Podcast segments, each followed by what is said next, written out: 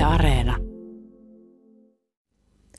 Vuosi 536 oli luultavasti yksi ihmiskunnan raskaimmista vuosista, ainakin Välimeren alueella ja lähi Tuolloin tapahtui luonnonilmiö, jota tutkijat yhä meidän päivinämme yrittävät selittää. Aurinko pimentyi puolentoista vuoden ajaksi ja näkyi päivällä vain joidenkin tuntien ajan ikään kuin paksun sumuverhon takaa. Ihmiset ja varmasti myös eläimet pelästöivät, eikä maa antanut monin paikoin satoaan. Tässä ohjelmassa käsittelemme tuota auringon pimentymistä sekä sitä seuranneita vuosia, joina ihmiset ja luonto kokivat useita vitsauksia. Teimme tämän ohjelman yhteistyössä kollegani Teija Peltoniemen kanssa. Teija kertoo, millä tavoin tuota ilmiötä on pyritty ja pyritään selvittämään luonnontieteiden kannalta. Teijan haastateltavana on tulivuoriin erikoistunut tutkija Paavo Nikkola. Aikalaisteksteistä ja ajankuvasta puolestaan kertoo historioitsija ja antiikin tutkija Maija-Stiina Kahlos, joka on tällä hetkellä vierailevana tutkijana Cambridgein yliopistossa. Minä taas olen Riikka Suikkari.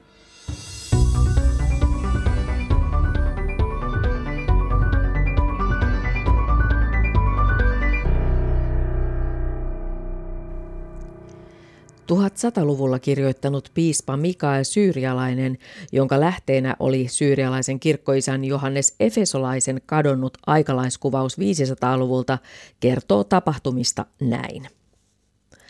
Auringossa näkyy merkki, jollaista ei ole koskaan ennen nähty ja kerrottu maailmassa esiintyneen – jos sitä ei olisi kirjattu moniin luotettuihin ja uskottaviin kirjoituksiin ja luotettavat ihmiset eivät olisi sitä vahvistaneet, emme olisi merkinneet sitä muistiin, sillä sitä on vaikea käsittää.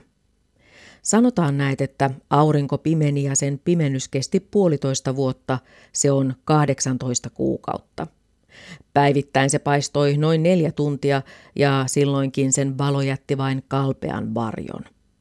Kaikki julistivat, että auringonvalo ei koskaan palautuisi entiselleen. Hedelmät eivät kypsyneet ja viini maistui hapantuneilta rypäleiltä.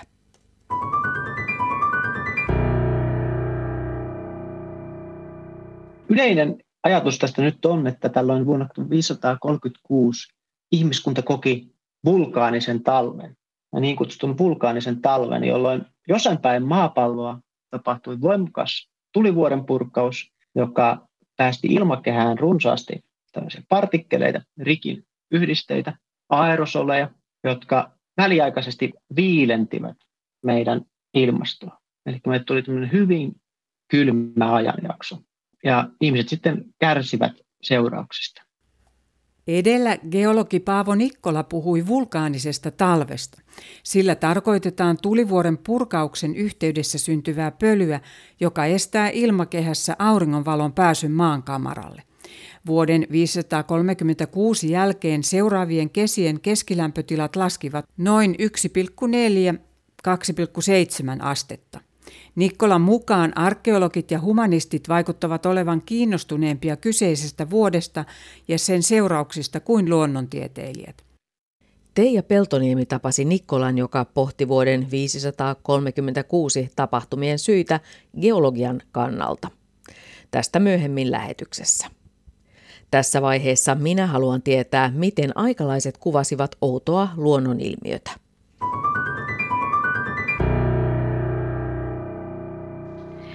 Useat antiikin lähteet kertovat salaperäisestä sumuharsosta, joka hämärsi auringon ja sekoitti ilmastoa yli vuoden ajan vuosina 536-37. Tämä mystinen sääilmiö on luonnontieteilijöiden ja historian tutkijoiden yhteinen ihmetyksen aihe. Osaisitko kuvailla, millaisesta ilmiöstä oli kyse historioitsija ja antiikitutkija Maija-Stiina Kahlos? Sen mukaan, mitä 500-luvun kirjoittajat kuvaa, niin he kuvaavat tosiaan, miten aurinko hämärtyi tämmöisen pöly- tai sumuharson taakse vuoden tai puolentoista vuoden ajaksi. Esimerkiksi historian kirjoittaja Prokopius kirjoittaa, että koko vuoden ajan aurinko valaisi ilman kirkkautta kuin kuu tai aurinko niin kuin auringon pimennyksen aikana, että se oli niin valtaisa hänen mukaansa. Ja Cassiodorus, italialainen tai Italiassa vaikuttanut kirjoittaja taas kirjoittaa, kuinka me hämmästelimme, kun auringossa ei näkynyt varjoja lainkaan ja auringon lämmön vahva tunne oli muuttunut olemattomaksi. Eli myös kylmyyttä. Ja sitten Johannes Efesolainen kirjoittaa, että aurinko pimeni ja pimennys kesti puolitoista vuotta ja päivittäin aurinko paistoi vain neljä tuntia ja silloinkin hyvin kalpeasti. Ja kaikki julistivat, ettei auringonvalo koskaan palautuisi entiselleen. Ja sitten tämä näkyy myös sadossa. Hedelmät eivät kypsyneet ja viini maistui pahalta. Ja, ja tosiaan näissä kuvauksissa tosiaan puhutaan sumuverhosta tai tomuverhosta, ja, ja nämä on siis tietysti Välimeren alueelta, eli muualta me ei varsinaisesti tiedetä. Kuulostaa kyllä tosi ikävältä nimenomaan ajatellen sitä, että tuo kesti jopa, jopa yli vuoden tai puolikitoista vuotta. Elettiin myöhäisantiikin aikaa. Ajat olivat levottomia, sillä eri puolilla niin idässä kuin lännessä sodittiin. Kaiken kukkuraksi syksyllä 542 Egyptistä tullut paiserutto saavutti Konstantinopolin. Itä-Rooman keisarin Justinianuksen mukaan nimetty Rutto jatkoi pääkaupungin jälkeen kulkuaan. Aivan viime vuosina DNA-tutkimusten kehittymisen myötä on selvinnyt, että tauti levisi varsin laajalle Euroopassa, aiheuttaen epidemioita ympäriinsä. Rutto surmasi joidenkin arvioiden mukaan mahdollisesti jopa puolet valtakunnan väestöstä. Tästä saamme kuulla ohjelman loppupuolella. Tässä vaiheessa selvitämme aikalaislähteiden avulla, mitä ihmiset kokivat vuosina 536 ja 37. Paneudumme myös niihin historiallisiin oloihin, jotka vallitsivat 500-luvulla Rooman valtakunnan itä- ja länsipuoliskoissa. Tuota, vuotta 536 on sanottu jopa ihmiskunnan historian kamalimmaksi. Esimerkiksi Harvardin yliopiston historioitsija Michael McCormick on ehdottanut, että juuri tuo voisi olla se kaikkein kurjin. Mitä sinä ajattelet tästä historioitsija ja antiikitutkija Maija-Stiina Kahlos?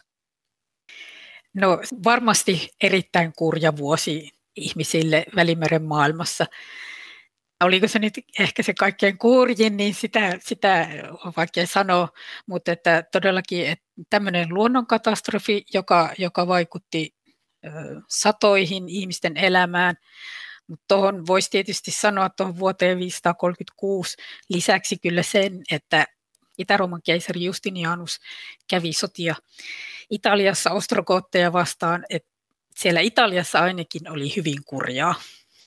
Ja se johtui myös sodasta. Niin millaiset historialliset kehykset näillä tapahtumilla oli? Jos mennään nyt vaikka tuommoinen sata vuotta taaksepäin tästä, niin, niin mitä kaikkea oli tapahtunut tuolla Rooman valtakunnassa? No ensinnäkin Rooman valtakunta oli jakaantunut kahtia jo vuonna 395, Länsi-Roomaan ja Itä-Roomaan.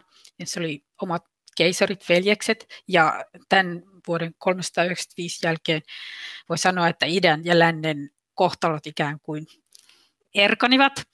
Tietysti oli paljon, paljon yhteyksiä ilman muuta kauppaa koko Välimeren alueelle ja näin, mutta että, että voi sanoa, että, että hallinnollisesti ne eriytyivät. Ja sitten Länsi-Roomassa vuonna 476 kammettiin pois viimeinen keisari valtaistuimelta. Länsi-Rooma pirstaloitui erillisiksi poliittisiksi yksiköiksi, sinne syntyi uusia kuningaskuntia. Muun muassa just tämä Ostrogoottien hallitsema Italia sitten vähän myöhemmin.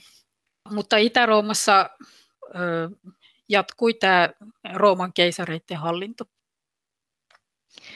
Mistä johtui se, että, että Länsi-Rooma pirstoutui? Länsi-Rooma-alueille tuli ö, kootteja, vandaaleja, frankkeja, sveepejä ja monia muita etnisiä ryhmiä, jotka ryhtyivät perustamaan omia yksikköjään sinne Länsi-Rooman alueille ja vähitellen näistä sitten syntyi kuningaskuntia. Ja, ja roomalaisten hallinto vaan siinä sitten pirstaloitui vaikka, vaikka tietysti nämä uudet tulokkaat jonkun verran käytti sitä Rooman hallintorakennetta sitten oman valtansa rakentamiseksi. Mutta Länsi-Rooma hävisi siihen. Onko siitä tietoa, että millä tavalla näiden uusien tulokkaiden tulo vaikutti sitten ihan tavallisiin roomalaisiin? No se on mielenkiintoinen tutkimuksen kohde ja totta kai, totta kai sillä on ollut vaikutusta tavallisiin, tavallisten ihmisten elämään. No toisaalta tietysti sitten voi kysyä, että, että oliko tässä enemmänkin kysymys siitä, että, että hallitseva luokka ikään kuin hieman muuttui. Siellä oli edelleen roomalaisia senaattoreita, jotka oli maanomistajia, joilla meni ihan hyvin siellä näiden koottien ja vandaalien ja frankkien hallitsemilla alueilla, mutta joka tapauksessa siis valtaa pitävä eliitti jonkun verran muuttui. Ja sitten voi tosiaan miettiä, että lopulta vaikuttiko se hirveästi esimerkiksi maata viljelevien ihmisten elämään suuremmin. Minkä takia sitten Itä-Rooma pysyi pystyssä? No ensinnäkin tämä Rooman valtakunnan itäinen puolisko jo ennen tätä valtakunnan jakaantumista, niin itäinen puoli oli huomattavasti vauraampi. Siellä oli ne kaikkein suurimmat kaupungit. Tietysti Rooma oli lännessä suurkaupunki, mutta, mutta itäpuoli oli paljon kaupungistuneempi ja siellä se oli sillä lailla vauraampi. Ja Itä-Rooma myös pystyi paremmin pitämään olot vakaina niin, että näitä uusia tulokkaita ei sinne päässyt tulemaan valta-asemiin ja, ja ottamaan alueita haltuunsa. Itä-Rooma piti paremmin pintansa. No entä jos vertaat sitten kulttuurisesti Länsi- ja Itä-Roomaa sitten, niin mitä eroja löytyy? Länsi-Rooma oli latinan kielen, voi sanoa latinan kielen hallitsema ja dominoiva puolisko, ja Itä-Roomassa puhuttiin ennen kaikkea kreikkaa. Tietenkin latina oli pitkään sotilaiden ja tuomioistuinten ja hallinnon kieli, mutta sitten kun tosiaan nämä Itä-Rooma ja Länsi-Rooma tosiaan eriytyivät, niin sitten Itä-Rooman hallintokin sitten vähitellen muuttui sitten kreikan kieliseksi. Entä esimerkiksi sitten taiteilijoiden työ, arkkitehtien, öö, vähenikö se siellä Länsi-Rooman alueella sen jälkeen, kun sinne tuli muita kansallisuuksia? Meille säilyneet rakennukset vähenee ja meille säilyneet kirjalliset jäämistöt vähenee. Eli siis meillä on vähemmän lähteitä sieltä Länsi-Roomasta kuin Itä-Roomasta. Et Itä-Roomasta meillä on niin kuin vuosisatojen ajan tietysti paljon enemmän lähteitä. Itä-Roomassa kaikkein loistokkain oli pääkaupunki Konstantinopoli ja siellä Hagia Sofian kirkko. Kapinoitsijoiden aiheuttamat tulipalot tuhosivat kirkon, mutta Justinianus päätti rakentaa sen uudelleen entistä upeammaksi, kaikkien aikojen loisteliaimmaksi kirkoksi. Uudesti syntynyt kirkko vihittiin käyttöön joulukuussa 537. Aurinko oli tuolloin mahdollisesti palannut näkyviin puolitoista vuotta kestäneen pimeyden jälkeen ja ihmiset saattoivat jälleen vaeltaa hämärän sijaan auringon loisteessa. Kun Hagia Sofia nousi uuteen loistoonsa, huudahti keisari, olen voittanut sinut, Salomo. Tällä hän viittasi kuningas Salomoon ja hänen rakennuttamaansa Jerusalemin temppeliin, joka oli oman aikansa ihmeellisen ihana pyhä rakennus. Vaikka Välimeren alueella oli useita kaupunkeja, suuri osa kansasta asui maaseudulla. Kun sadot tuhoutuivat monin paikoin, ihmiset näkivät nälkää. Tuhojen laajuudesta ei ole tietoa. Jos nyt laitat mielikuvituksesi peliin, niin mitä uskot, että miten tuo auringon himmeneminen on vaikuttanut ihmisten mieliin tuolloin 1500 vuotta sitten? No se on varmasti ollut huomattava järkytys, että jo näistä aikalaiskirjoittajien maininnoista, niin niistähän siis kuvastuu tietenkin se järkytys. Ja, ja tietenkin maatalousyhteiskunnassa, jossa siis maatalous on tietenkin se kaikkein tärkein asia, niin, niin kuin satojen huononominen on tietenkin hyvin ää, järkyttävä asia. Ja muita, muita mainintoja meillä ei ole, mutta jos, jos nyt sillä lailla laitan tosiaan mielikuvitukseni liikkeelle ja vertailen vastaavanlaisiin tapauksiin, vaikkapa maanjäristyksiin, huonoihin katovuosiin, raekuuroihin ja tämän, tämän tyyppisiin ilmiöihin, niin tämmöisissä maatalousyhteisöissä ihmiset tietenkin sitten miettivät, että mistä tämä johtuu. Ja yksi selitys, mikä siellä usein vallitsee tällaisissa tapauksissa, on se, että, että jumalien viha on iskenyt, jumalien tai Jumalan, jumalallinen viha on jollakin lailla iskenyt yhteisöön. Ja tietenkin sitten täytyy jollain lailla suojautua tällaisia erilaisia sääilmiöitä vastaan ja, ja silloin tietysti tehdään erilaisia tämmöisiä ää, suojautumisrituaaleja. Esimerkiksi raekuuroista meillä on paljon tällaisia säilynyt tällaisia ää, rituaalisia tekstejä, että voidaan tietysti kutsua rukouksiksi tai loitsuiksi.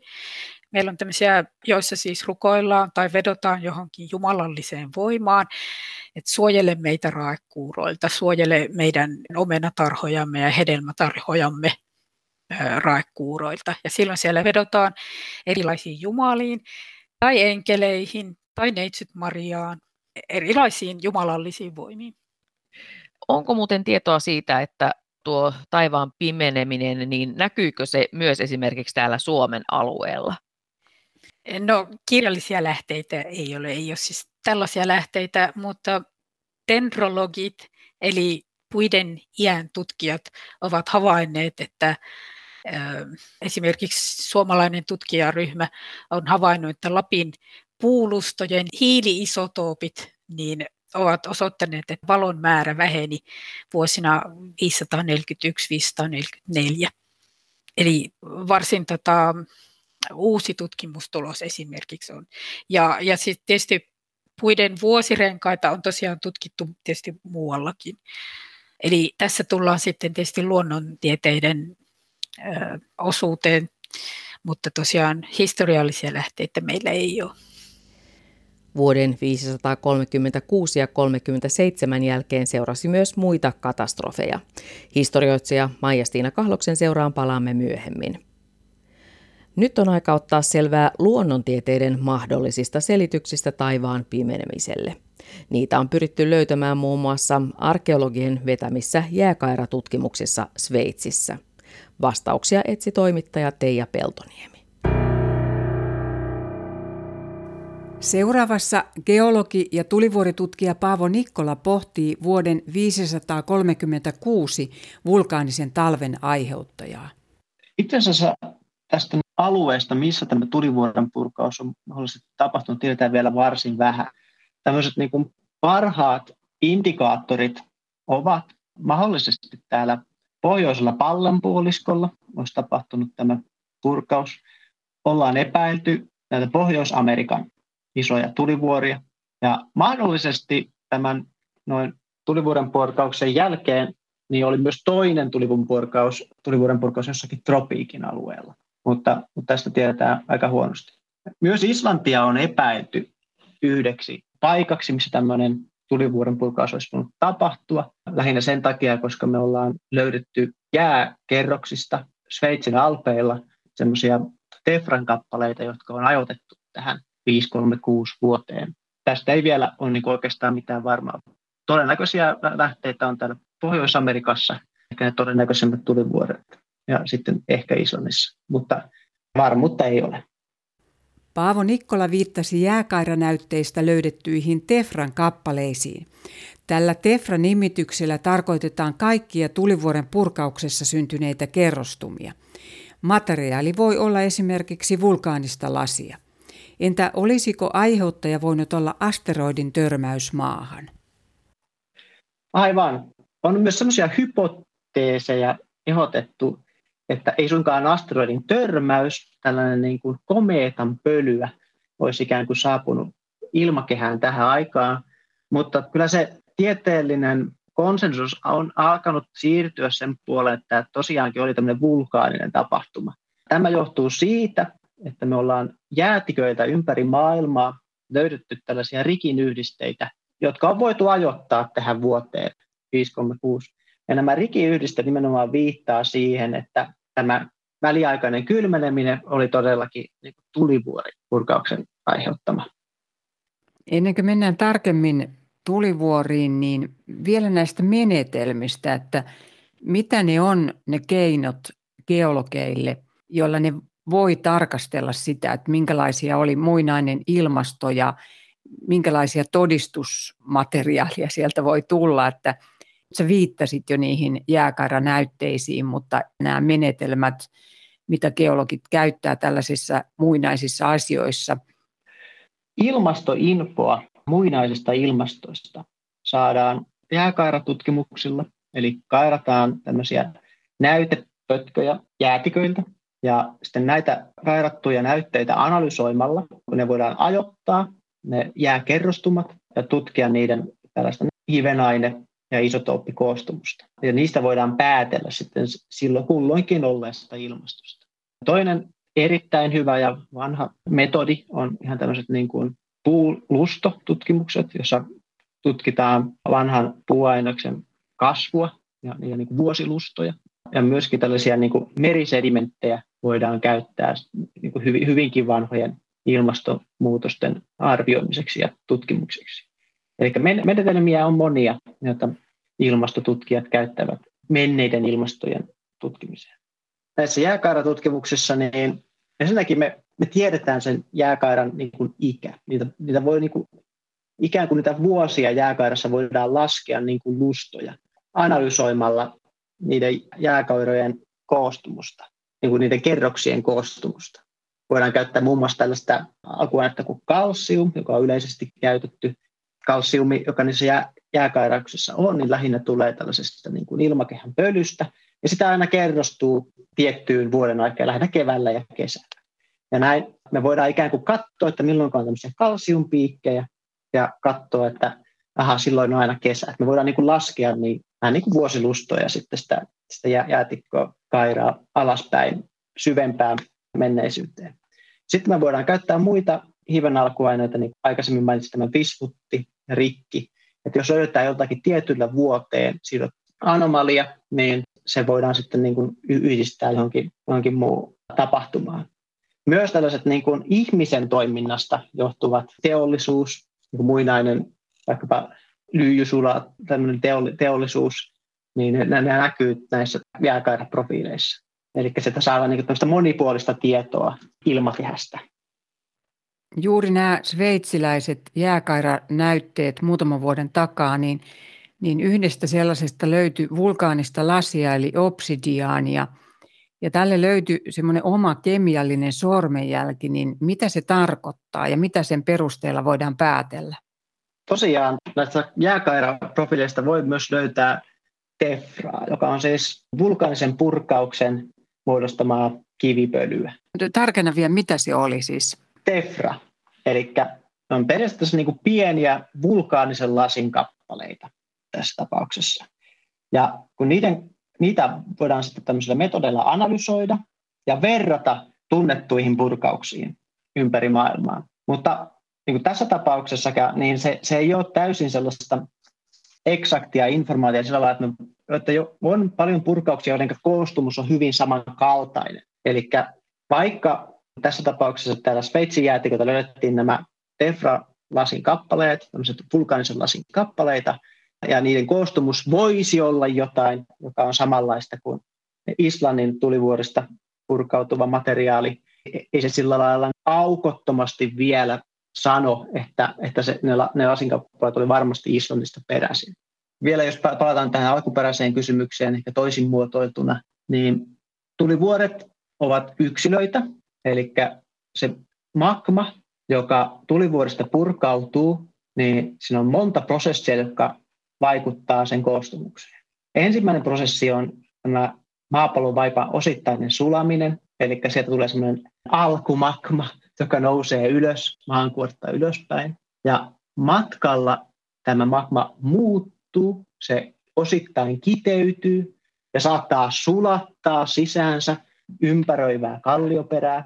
Ja näin ollen usein jokainen tulivuoren purkaus on melko uniikki se materia, mitä sieltä purkautuu, koska siinä on niin monta vaikuttavaa tekijää, jotka muokkaa niiden koostumusta. Ja näin ollen on mahdollista, että jos me analysoidaan näitä purkautuneita partikkeleita, pieniä vulkaanisen lasin kappaleita, jotka on vaikka kulkeutunut tuhansia kilometrejä tältä purkausaukosta poispäin, me voidaan silti niin kuin sitoa ne partikkelit takaisin siihen alkuperäiseen purkaukseen niiden koostumuksen perusteella, koska niiden se semmoinen kemiallinen koostumus on niin kuin tarpeeksi uniikki.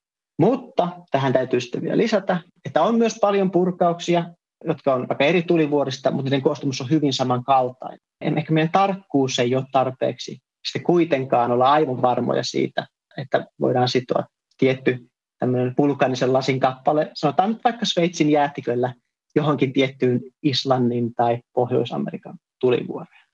Paavo Nikkola, sä hirveän hyvin nyt kuvasit tänne, että kullakin tulivuorella ja sillä purkauksella on se oma sormenjälki, joka tulee niistä alkuaineista ja mineraaleista, niin mitä purkausta, minkä nimistä ja missä päin sitten tämä 536, tämä sveitsiläinen kairaus, jääkaraisnäyte sitten, minne se viittaa siellä Islannissa? Itse mä en tiedä, mihinkä, mihinkä ja millä perusteella nämä on näihin muihin Islantiin tämän päättänyt, että se voisi olla Islannista. Että mä olen lukenut sen Science-artikkelin tai tämän tämmöisen niin kuin yleisluontoisen artikkelin, joka on tämmöiselle niin kuin ihmisille suunnattu. Ja siellä puhutaan siinä, että, että mahdollinen lähde voisi olla Islannissa, mutta eihän siinä sitten niin kuin sen enempää edes niin kuin puhuta siitä, että millä perusteella se on niin kuin Islantiin. Ja mä luin sen alkuperäisen artikkelinkin ja ei siinä kyllä niin kuin kovin hyvin käydä läpi sitä, että ei siinä siis itse asiassa mainitakaan sitä, että mikä Islannin tulivuori voisi mahdollisesti olla kyseessä. Tämä on tämä mun tutkimuksen tilanne tällä hetkellä. Niin kuin sanoin, että mä olen tähän 536 erikoistunut, mutta eihin sitä sen verran lukea eilen. Kävin läpi. Mä en edes löytänyt siihen niin kuin näistä julkaisusta aineistosta mitään lähdettä. Se on hassua, jos, jos on ollut artikkeli ja sitten siinä ei ole sitä ihan sitä tieteellistä perustetta, miksi näin oletetaan. Ne, niinpä, eli itse asiassa siinä artikkelissa ei suoraan edes viitata Islantiin, mihinkä siinä science artik- siinä, mikä säkin olet nyt lukenut. Jos sä, jos sä haet sen alkuperäisen artikkelin ja luet sen, niin siinä ei itse asiassa suoraan edes viitata tähän Islantiin, että tämä 536 olisi, olisi Islannista. Mun käsitykseni nyt tilanteesta, mä oon tehnyt tätä salapoliisityötä, on se, että täällä oli joku workshoppi, jossa, jossa oli ennen kaikkea Harvardin yliopiston tutkijoita, ja siellä oli sitten ilmennyt tämä niin kuin hypoteesi, että voisiko tämä olla Islannista lähinnä vain sen takia, koska me nyt löydettiin näitä samoja Tefran-kappaleita täällä Sveitsistä, ja se alkaa olla niin kuin enemmän ja enemmän epätodennäköistä, että me voitaisiin löytää näitä Tefran-kappaleita täältä Sveitsistä jäätyköltä, jos ne olisi tullut aina sieltä Pohjois-Amerikasta asti. Tämä on niin kuin se mun ainoa järkeily, että minkä takia ne tähän päätyy, mutta ne on niin kuin yrittänyt, mä en kerta kaikkiaan löytänyt sellaista järkevää syytä tähän, mutta mä, mä muistan, tiedän, että ihmiset on tätä niin kuin miettinyt, että niin kuin Islanti olisi yksi mahdollinen syypää tällaiselle ilmastonmuutokselle.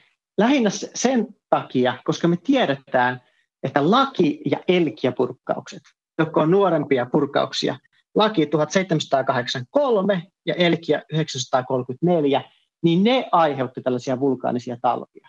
Et niistä on niin kuin parhaiten dokumentoinut. Et sen takia niin kuin Islanti on aina näille ilmastotutkijoille sellainen niin kuin mehukas paikka hypotesoida, että se voisi olla mahdollista, koska me tiedetään, että niin kuin se on tuottanut sellaisia tulivuoren poikauksia, jotka on aiheuttanut tämmöisiä vulkaanisia talvia. Silti niin kuin just tämän keskustelun perusteella, Paavo Nikkola, niin mikä sun mielestä on se todennäköisin syy tälle 536, tälle vulkaaniselle talvelle? No hieman vielä hapuillaan siinä, että, että mikä olisi se mahdollinen aiheuttaja. Mutta kaikki tämä nykyinen tieto viittaa siihen, että meillä oli jonkinlainen suuri tulivuoren paukkaus pohjoisella pallonpuoliskolla ja Pohjois-Amerikan tulivuori on ennen kaikkea tähän ehdotettu. Myös tämmöisiä niin kuin hypoteeseja on esitetty, että Islannin, Islannin, Islannin tulivuoret voisivat myös olla tähän syypää tähän kurjaan vuoteen 536, mutta lähinnä niin Pohjois-Amerikka on ehdotettu. Ja tosiaan, niin kuin sanoin, me, me hapuillaan tämän asian kanssa. Varmasti tulevat tutkimukset pystyvät paremmin ehkä löytämään sen syyllistulivuoren tähän tapahtumaan. Se, että miksi Pohjois-Amerikka voisi olla ikään kuin myös tässä joukossa, niin Käsittääkseni asia on niin, että nämä, tämä signaali tästä on ennen kaikkea havaittu näissä Grönlannin jäätikköjen jääkairauksista. Ja tämä tapahtuma, tämä 536, oli eritoten voimakas tällä pohjoisella pallonpuoliskolla. Tämä on niin kuin johtanut siihen, että Pohjois-Amerikkaa on tulivuori on pitänyt mahdollisena syyllisenä tälle vuodelle 536. Auringon hämärtyminen ei ollut suinkaan ainoa huolta ja pelkoa herättänyt tapahtuma vuotta 536 seuranneena vuosikymmenenä. Vuonna 541 Paiserutto riehui Pelusiumin satamakaupungissa Egyptissä ja seuraavan vuoden syksynä se saavutti Itä-Rooman pääkaupungin Konstantinopolin. Tauti sai nimensä keisari Justinianukselta, joka myös itse sairastui tuohon kauheaan kulkutautiin. Hän kuului niiden onnekkaiden joukkoon, jotka paranivat taudista. Rutto ei kuitenkaan jäänyt kalvamaan pelkästään Itä-Roomaa, vaan niitti väestöä myös muualla Euroopassa. Pandemian aiheutti Yersinia pestis bakteeri, jota kirput levittivät rottiin ja rotat ihmisiin. DNA-tutkimusten kehittymisen myötä on aivan viime vuosina pystytty selvittämään, että paiserutto levisi laajalle. Bakteerin perimää on löytynyt aina Espanjasta, Ranskasta, Saksasta ja Englannista asti. Historioitsija Maija-Stiina Kahlos kertoo, että aikalaiset joutuivat tuolloin useiden vitsauksien kurimukseen. Tosiaan tämä Justinianus kävi useita sotia peräkkäin ja sitten välillä vielä samanaikaisestikin eri rintamilla. mainitsin tuossa jo Justinianuksen sodan ostrogootteja vastaan Italiassa. Hän propagoi sitä takaisin valloituksena. Samoin hän kävi sitten sotaa vandaaleja vastaan Pohjois-Afrikassa ja sitten kävi sotaa persialaisia vastaan. Eli hän, siis hän todella, voi sanoa valjasti, valtakunnan resurssit sotimiseen, ja sen on täytynyt olla hyvin raskas taakka hänen alamaisilleen veronmaksajille. Ja sitten tosiaan tämä Justinianuksen rutoksi kutsuttu ää, ruttopandemia tai kulkutauti, ää, joka tosiaan alkoi vuonna 541 ja sitten voi sanoa, että se kesti kahden vuosisadan ajan. Siellä oli tietysti väliaikoja, jolloin sitä, niitä epidemioita ei ollut, mutta se siis toistui tämä, todennäköisesti tämä sama kulkutauti toistu säännöllisin väliajoin. Että on tosiaan laskettu, että siellä olisi ollut jopa peräti 18 tämmöistä epidemia-aaltoa sen kahden vuosisadan aikana. Ja tietenkään ne ei esiintynyt kaikkialla siellä Välimeren maailmassa samaan aikaan, mutta, mutta siis ne toistuivat aina tietyin väliajoin. Millainen sairaus oli kyseessä? No se on kirjallisten kuvausten perusteella, se on tosiaan yleensä identifioitu tosiaan paiserutoksi. Ja ihan näiden aikalaiskirjoittajien kuvausten mukaan. Ja itse asiassa nyt sitten tässä viime vuosikymmeninä on sitten tosiaan muutama tämmöinen kaivauksissa löytynyt luuranko tai luita, ihmisten luita on analysoitu ja niistä on sitten tosiaan paleopatologian tai molekylääribiologian tutkijat on vahvistaneet, että, että se olisi todellakin paiserutto. Ja, ja joku tämän paiseruton aiheuttajan Yersinia pestis basillin joku variantti. Ei tietenkään sama, mikä se on sit myöhemmin ollut, mutta joku variantti. Tietysti siitäkin on eriäviäkin näkemyksiä esitetty. Meillä on aikalausikuvauksia ää, aika runsaasti. Tosiaan ihan latinaksi, kreikaksi, syyriaksi, arabiaksi jopa. Ja näissä tosiaan on sitten puhuttu paiseista ja kuumeesta ja, ja, ja kulkutaudista, joka on tosiaan sitten ö, levinnyt. Prokopioksen mukaan se levisi Egyptistä ja levisi sieltä sitten, niin kuin hän sanoo, koko ihmiskunta oli melkein tuhoutua. Tietysti tässä tota, voi sitten miettiä sitä, että se on tietenkin tämän kirjoittajan kokemus siitä, miten hirvittävä se on, että sitten me tietysti jälkikäteen ja ulkopuolelta voidaan sitten tietenkin miettiä, että miten tuhoava se kulkutauti lopulta oli, mutta siis se, silloisen ihmisen kuvaamana se kokemus on ollut järkyttävä. No on spekuloitu myös sellaista, että tuo rutto olisi saapunut hunnien mukana. Mistä nuo hunnit olivat kotoisin? No se, mitä me tiedetään, hunnit, hunnit tulivat sieltä Keski-Aasiasta, mutta tämä hunniteoria on sillä lailla ongelmallinen, että, että hunnithan tulivat Rooman valtakuntaan 300-luvun loppupuolella, että siis tässä tämmöinen, tämmöinen kronologinen ongelma, että, että me kuitenkin puhutaan tässä nyt Justinianuksen rutosta 500-luvun ilmiönä. Hunneilla on kuitenkin sellainen hurja maine, vai mitä? Niin, niin tietysti mä ajattelin, että hunneja voidaan nyt sitten syyttää jopa Justinianuksen rutosta, vaikka he olivat, olivat siellä roomalaisessa maailmassa parista vuotta aikaisemmin.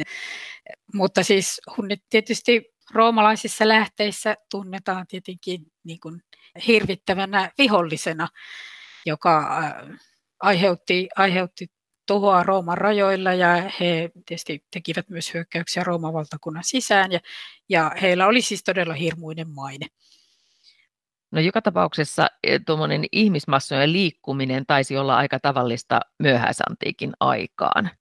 Joo, ja kyllä siis antiikin aikaan ihan kaiken aikaa, eli ei myöhäisantiikki tässä nyt sinänsä ole, ole millään lailla poikkeava. Et, et jos ajatellaan vaikka esimerkiksi Rooman historiaa noin yleensä, niin meillä on todellakin mainintoja erilaisista väestöjen tai isojenkin ryhmien siirtymisistä ihan siellä ensimmäisellä vuosisadalla jälkeen ajanlaskumme alun 100-luvulla, 200-luvulla.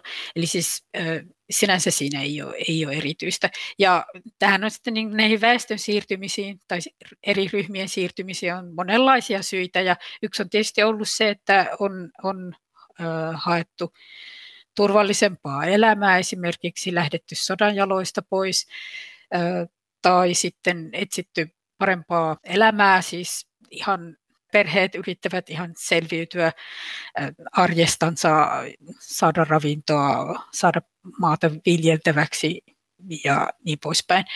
Ja sitten on myös tämmöisiä, tiedämme tämmöisiä väestön siirtoja, missä, missä hallitsijat ovat tai vallanpitäjät ovat päättäneet siirtää ihmisiä paikasta toiseen.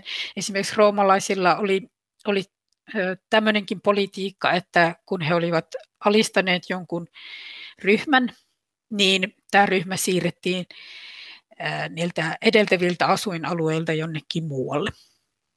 Tämmöinen strategia. Tuo keisari Justinianus ilmeisesti itse myös sitten sairastui tuohon ruttoon. Joo, mutta, kyllä. Joo, mutta sitten, sitten hän tosiaan oli sitä mieltä, että Jumala hyvyydessään lähetti kurituksen tehdäkseen työläisistä parempia ihmisiä, mutta he ovatkin sortuneet ahneuteen.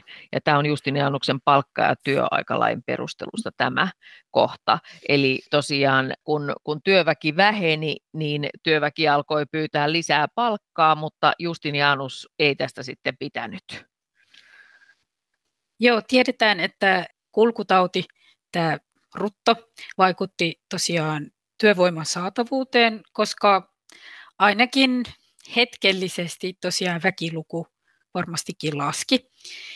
Ja se, miten paljon väkiluku siellä Välimeren maailmassa laski, niin sitä on mahdoton tietää. On, on tehty kaikenlaisia mallintamisia, mutta ei ole siis konkreettisia lähteitä.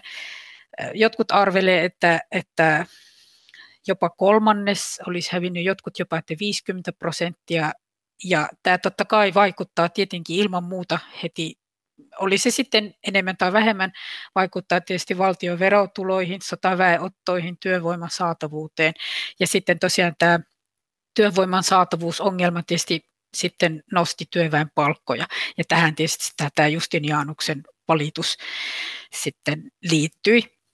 Mutta mielenkiintoista on se, että tota, Prokopioshan kirjoitti siitä, että ihmiset uskoi, että Justinianus itse oli aiheuttanut tämän ruton. Eli siis kyllä Justinianustakin syytettiin rutosta, että Justinianus oli niin demoninen, että se aiheutti tämän ruton. Eli, eli siellä taustalla on tosiaan tämmöinen niin kuin ajattelutapa, että, että jostakin on niin kuin löydettävä se syyllinen, että joku on syyllinen siihen, että tämmöinen kärsimys tulee. Millainen oli 500-luvun ihmisen tai yleensä myöhäisantiikin ihmisen elämä ja maailmankuva, antiikin tutkija ja historioitsija Maija-Stiina Kahlos?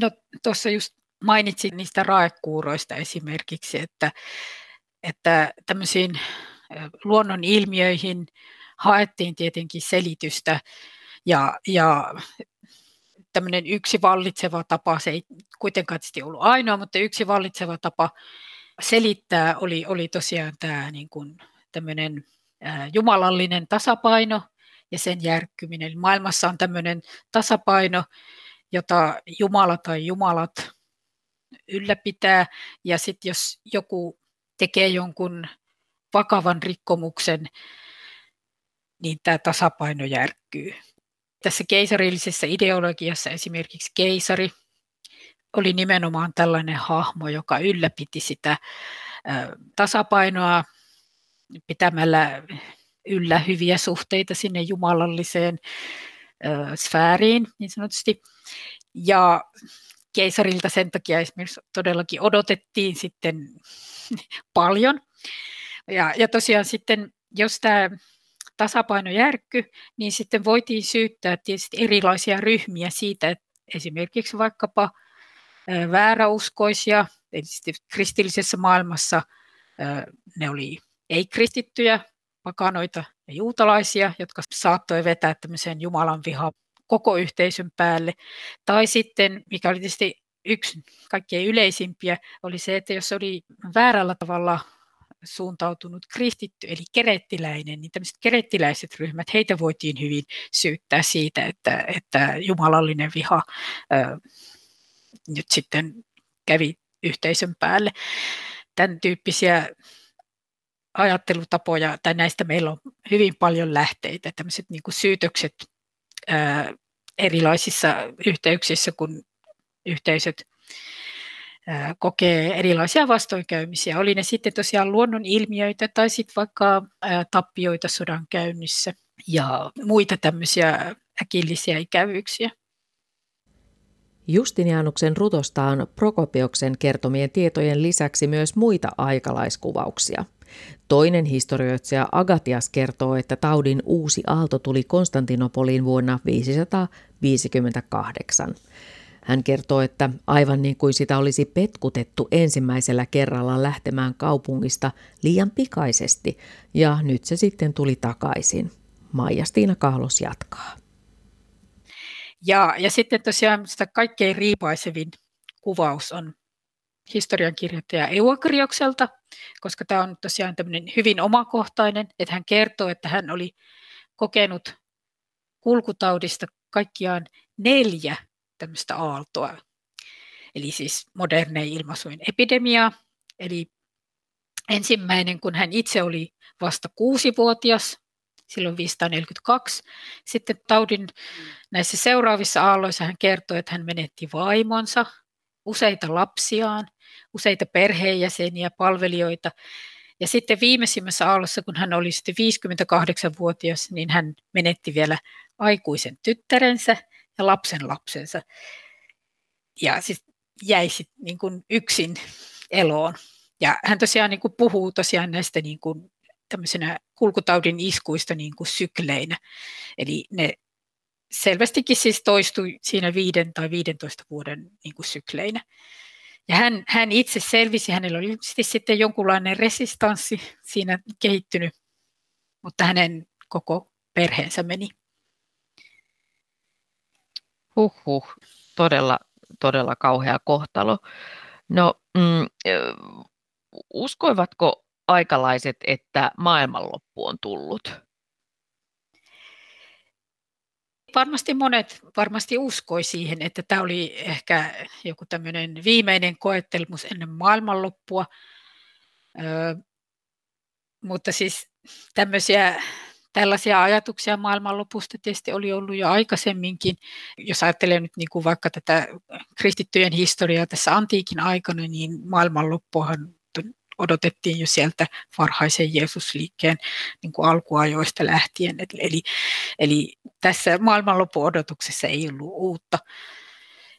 Ja on, on myös vaikea sanoa, että odotettiinko se nyt vielä enemmän kuin aikaisemmin.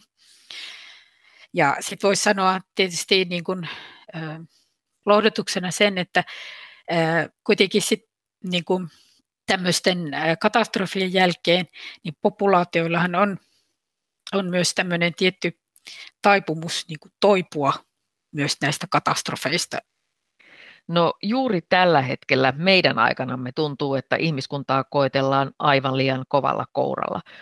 Jollain tavalla tuo historia tuo sitten kuitenkin lohtua tähän aikaan sillä tiedolla, että on ennenkin selvitty vaikka mistä. Niin ihmiset, eläimet kuin muukin luonto on kuitenkin sitten palannut jonkin ajan kuluttua siihen normaaliin Millaiseen perspektiiviin sinä, Maija-Stiina Kahlos, historioitsijana ja antiikin tutkijana asettaisit tämän meidän nykyisen aikamme? No, no ensinnäkin voi tietenkin sanoa, että nykyajan ihmisten keinot selviytyä tämmöisistä epidemioista ja pandemioista on tietenkin aivan ihan toista luokkaa kuin mitä se oli silloin. Eli, eli me, me pystytään selittämään näitä ilmiöitä ja lääketiede on tietenkin ihan toisella lailla kehittynyt kuin silloin. Me pystytään niin kuin, todellakin selviytymään näistä tilanteista aivan niin kuin, uskomattomalla tavalla. Ja tietenkin myös sitten tosiaan me ollaan myös nähty, miten eri valtiot pystyy myös yhteistyöhön. Ja ää, nykytutkimuksessahan yksi tämmöinen mielenkiintoinen tutkimuksen suuntaus on korostaa tätä ihmisten ja ihmisyhteisöjen tämmöistä, ää, mistä puhutaan resilienssinä. Tämä on tämmöinen muotisana suorastaan. Että ihmisillä ja ihmisyhteisöillä on myös niin kuin voimaa ja keinoja, ja ihmiset etsii myös keinoja selviytymiseen.